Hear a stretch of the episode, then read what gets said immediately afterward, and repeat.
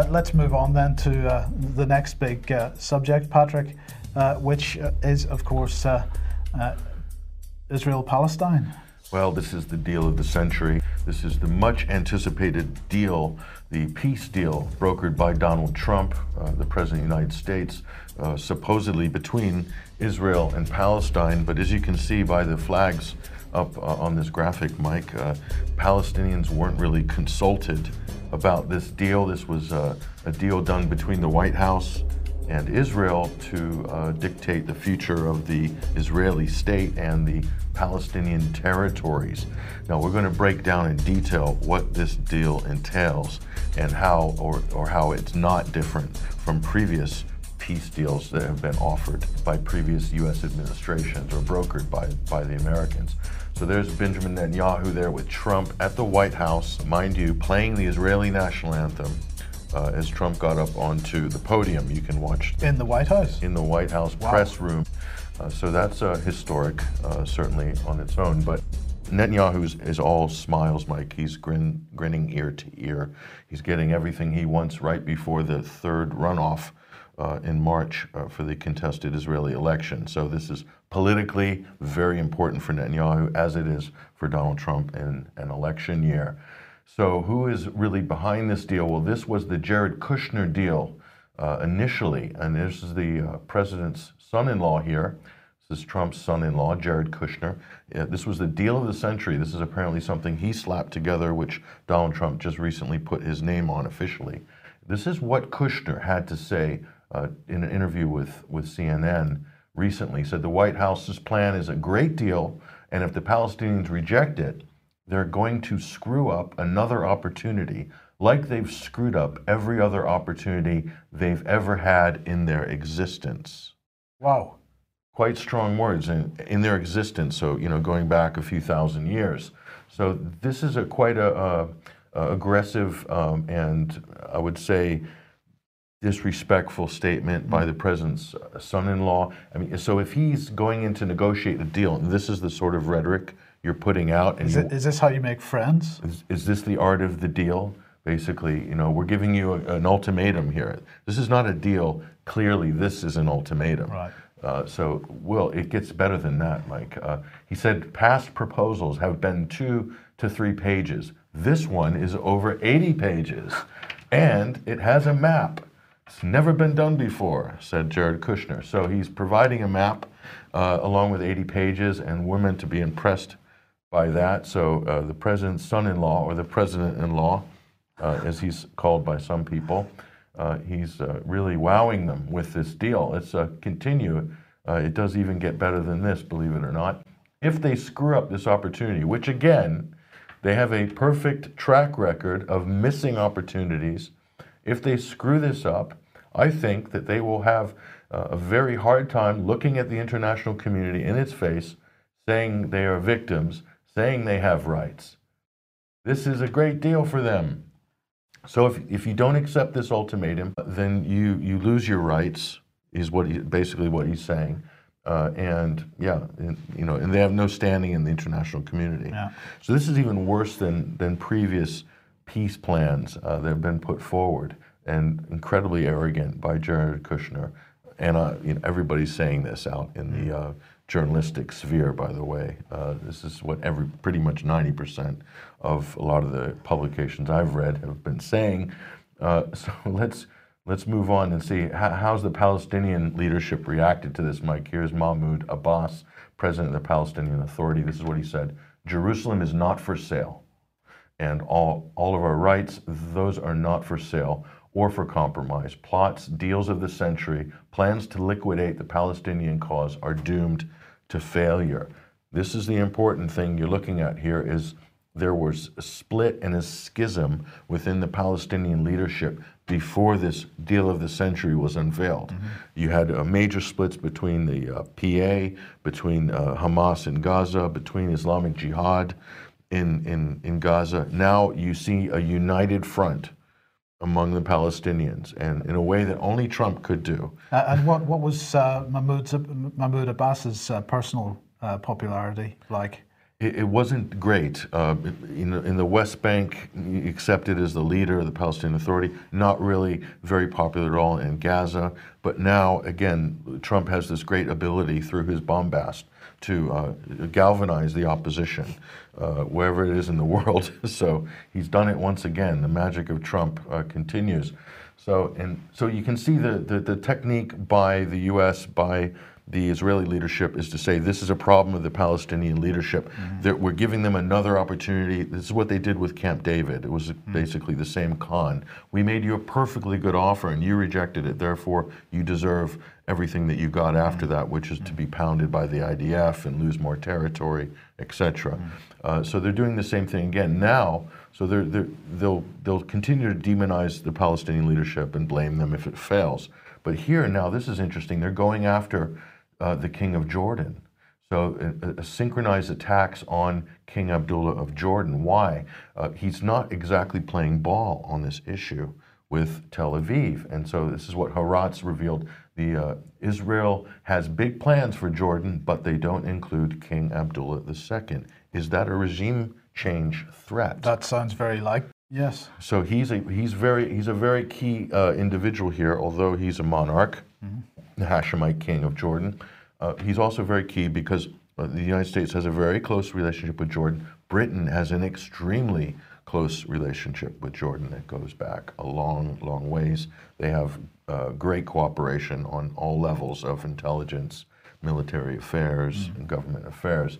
So, h- how is this going to play in terms of uh, the uh, the coalition that normally supports Israel? Um, is there a plan to take out the, this, this particular royal family in Jordan in order to make way for the Greater Israel Project and to make it a lot easier and smoother.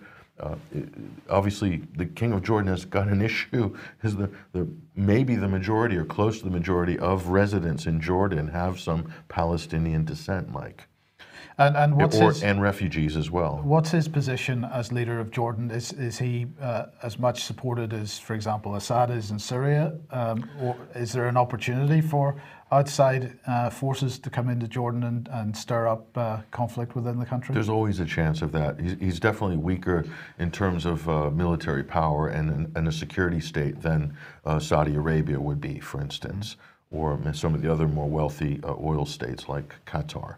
So he, he is vulnerable, but he's also popular with a lot of people in Jordan. He is generally regarded by a lot of Jordanians as you know a, a good ruler doing a good job, but there's always dissenting parties yes. there. Mm-hmm. So this is interesting, something to keep an eye on there. Let's take a look at the deal of the century here.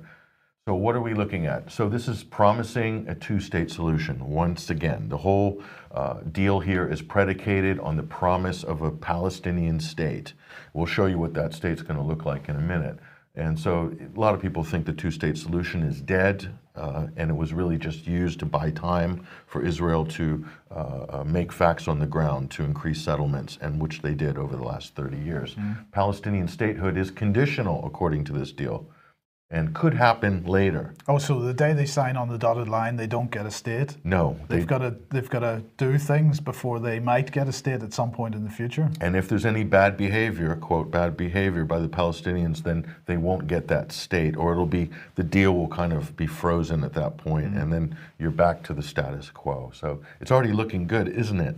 It's looking great. So the Palestinians must recognize Greater Israel and Jerusalem as its capital. That's that was non-negotiable for the Palestinians, and of course the U.S. and, and Israel just you know drove right through that mm-hmm. uh, barricade of international laws and UN resolutions. So that's not good. Uh, Palestinians must recognize a pure Jewish ethno-nationalist state of Israel. So imagine the the backlash in Europe against ethno-nationalism and in, in the United States, uh, particularly by the by the liberal left. Where are they on this issue? They should all be up in arms. I mean, is there a place for a pure racial, ethno nationalist state, a European, largely a European settler state? in the Middle East in 2020, in the 21st century. So, is this? Uh, am I wrong that this is demand for apartheid? This, yes, this is this is pure apartheid. This is high, what we call high apartheid, mm. uh, on a level of formality that even South Africa uh, didn't quite have. So let's take a, a look at the rest of this here. Palestinians must reject terrorism. This is a really important condition to them getting on, a, on the path to statehood. So that means they're not allowed to resist any Israeli land grabs or IDF military operations.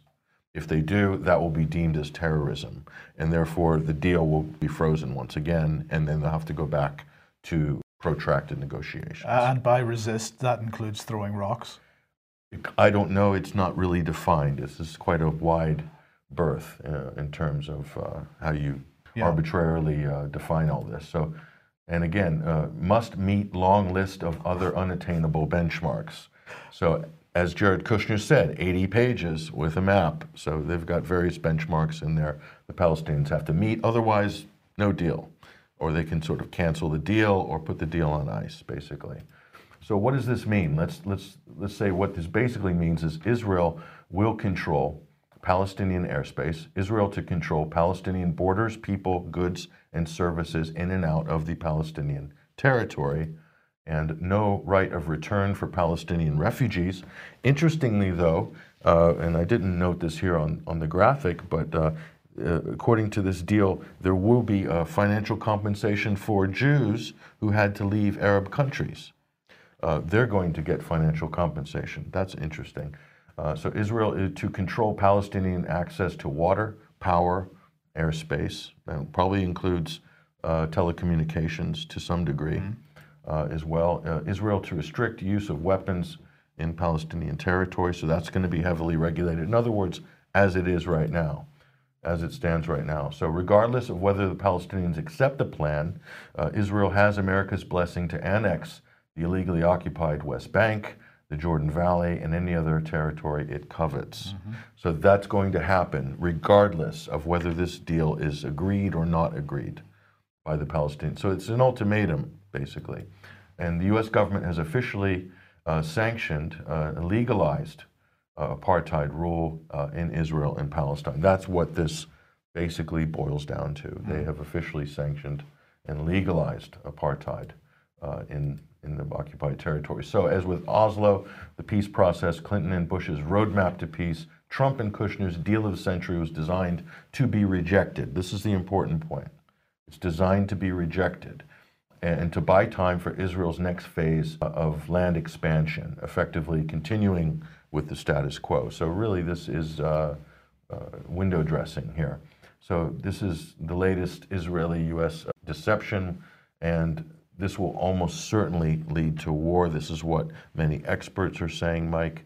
Uh, so, that's you know, a really important part of well, an Israeli Palestinian war or a broader war in the Middle East? Both. Both. Right both. Um, it, it, will it will certainly lead to continued uh, skirmishes and violence between uh, the state of Israel and the Pal- the occupied uh, Palestinian territories, but this this has the danger of also expanding into a wider war. Okay. That's what this deal will lead to, according to many uh, experts, long-term experts on, on the region. So. So I, I will say I, I did predict uh, how this was going to go down uh, like a ton of bricks back in May. And uh, I'll uh, point people to this article Trump and Sons. Kushner's deal of the century, basically bribing the Palestinians to go, go away. Mm. So that's what I said back in May, and, and it really hasn't changed much since then. So Trump and Sons, here's the, uh, the business card for Trump and Sons. There you can see Jared behind uh, father-in-law Donnie there, established in 2017. God's number one property developer. That's their business card. Let's take a look at what Trump and Sons has got in store here uh, for the region. This is their map, a vision of peace, the conceptual map of uh, the future of Israel and Palestine, according to Trump and Sons. As you can see, Mike, take a look at the little green uh, splotches there. That's what supposedly what could be possibly, if they behave, that could be the Palestinian state. So this reminds us very much like Bantustan's in South Africa, townships and yeah. Bantustans. Yeah. It's, it's really that same system. Or in America, we have the, uh, the reservation system, mm. uh, the Native American reservation system. And that's more like the blueprint, probably, that Israel uh, is looking to implement, is a, the reservation system. So they'll get sovereignty, but only on paper, and the, their borders and everything else will be completely controlled. They don't actually own anything. So that's that's how it's looking here. And this was the big kicker.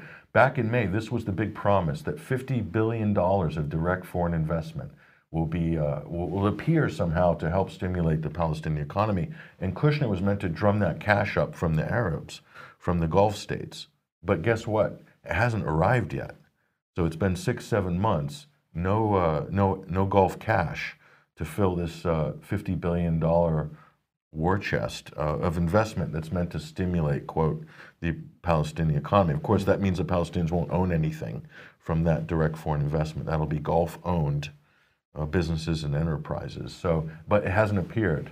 So Trump and Sons is still working on the 50, the 50 billion, and this is really what this is a continuation of here. As you can see, that was Palestine there in 1946. This is the incredibly shrinking Palestinian state, and there you can see what's left of it in 2012, and that's a recent uh, version of this map, but that's very similar to what we, we showed you with the, the Trump-Kushner map of Palestine. A few green specks, that's what's left. I assume that's going to be probably half the size of that in about five to 10 years. Mm. So even less smaller green specks, actually. So uh, brought to you by Trump and Sons there. So take a screenshot of their business card and get in touch if you uh, want to build a settlement in Greater Israel. So here is uh, Noura Erakat. She is a Palestinian American human rights lawyer. This is what she said Palestinians uh, have not been demanding a state.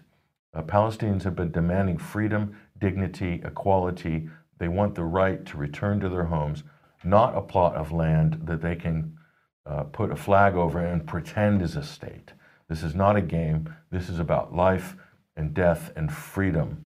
She said this live uh, on, on CNN, actually, this past week. So uh, that, that's the point, Mike, is uh, the two-state solution has really been a con. From Camp David till today, they still, they're still using this, this scam to, to buy time, to increase uh, the amount of uh, homes and, and land that's being annexed by Israel and they're doing it again. This is it's, it's the identical script to what we saw from all of the previous U.S. administrations, and they've just given it a facelift. Oh, okay. And just to finish this off, then, I mean, Trump did make promises. Uh, you know, in the past, as he was campaigning, and also since he became president, that he was going to solve this problem. Uh, do you think that this is going to, as he campaigns for the next uh, election, is this going to be a problem for him? That this is one thing that he has not succeeded in achieving? I don't think so. It's not going to be a big problem for him, and I'll tell you why. Because both the Republicans and the Democrats are, are pretty much bought and paid for uh, with regards to the Israeli lobby, and they don't tolerate any dissent uh, on that issue. So whether he succeeds or fails on this, um, it's neither here nor there. And if anybody comes up to defend the Palestinians, they'll be accused of being anti-Semitic. Mm. So this is the new political environment on both sides of the Atlantic. Is there any support generally for, for human rights uh, in Palestine? Any any opposition to apartheid uh, has been redefined as anti-Semitic, which I think is ironic, of course, because the Palestinians themselves are Semitic people. So uh, the whole thing doesn't really make a whole lot of sense, uh, and that's where we're at.